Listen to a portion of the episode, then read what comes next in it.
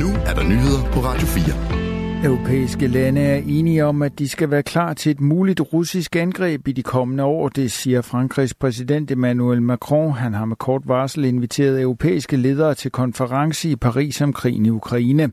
De europæiske lande er ifølge Macron også enige om, at der er brug for mere militær og økonomisk hjælp til Ukraine, som er presset i krigen.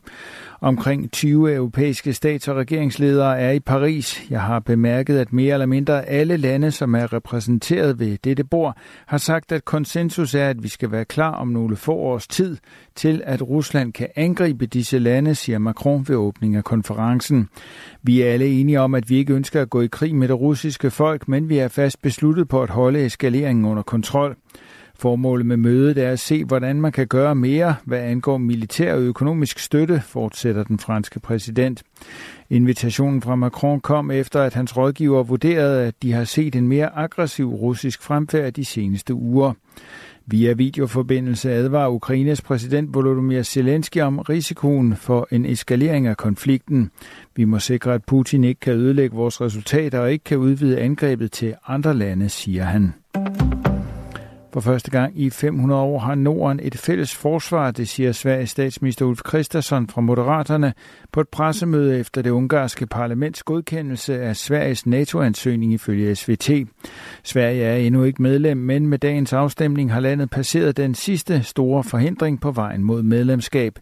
Vi kommer nu hjem til et stort antal demokratiers samarbejde om fred og frihed, siger Christensen, ifølge det svenske nyhedsbrug TT. Hvornår Sverige bliver medlem, tør Christensen endnu ikke sige. Da Finland sidste år fik ja fra Tyrkiets parlament som det sidste i NATO, gik der ikke længe, inden landet var medlem. Det tyrkiske parlaments ratificering kom 30. marts 2023. Den 4. april blev Finland medlem.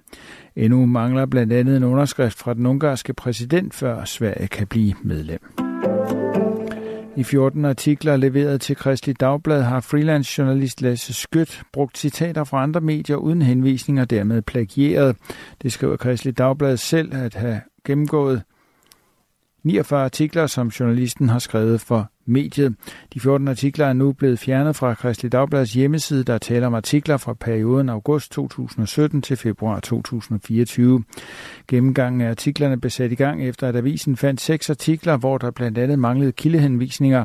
Her var der tale om seks artikler skrevet af den samme freelance-journalist, publiceret i 2023.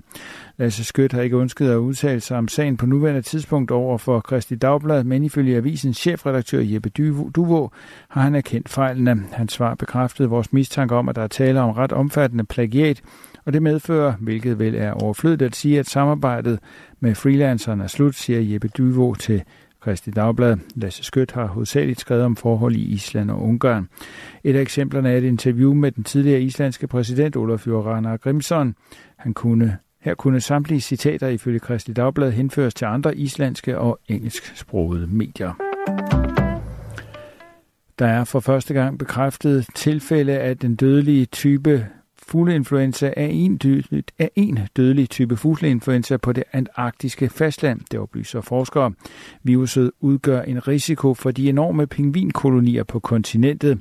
Dette fund viser for første gang, at højpatogen fugleinfluenza har nået Antarktis trods afstanden og de naturlige barriere, som adskiller det fra andre kontinenter, udtaler det spanske forskningsråd ifølge Reuters.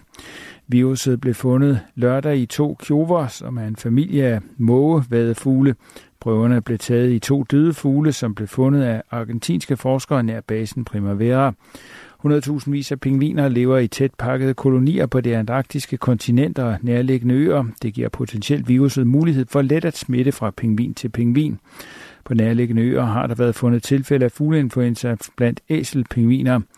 H5N1 har over de seneste måneder havet fuglebestande verden over. Om de seneste fund skriver CSIC Analyser har definitivt fastslået, at fuglene var smittet med H5-undertypen af fugleinfluenza, og mindst en af de døde fugle bar den højt patogene fugleinfluenza. I aften og nat tørt og halvskyde til skyde med stedvis dis eller tåge. Temperaturen ned mellem 2 graders frost og 3 graders varme. I morgen tirsdag først på dagen stedvis dis eller tåge. Ellers bliver det tørt og skyde, men i løbet af dagen også mulighed for lidt sol rundt omkring. Temperaturer op mellem 3 og 6 grader. Det var nyhederne på Radio 4. De blev læst og redigeret af Thomas Sand.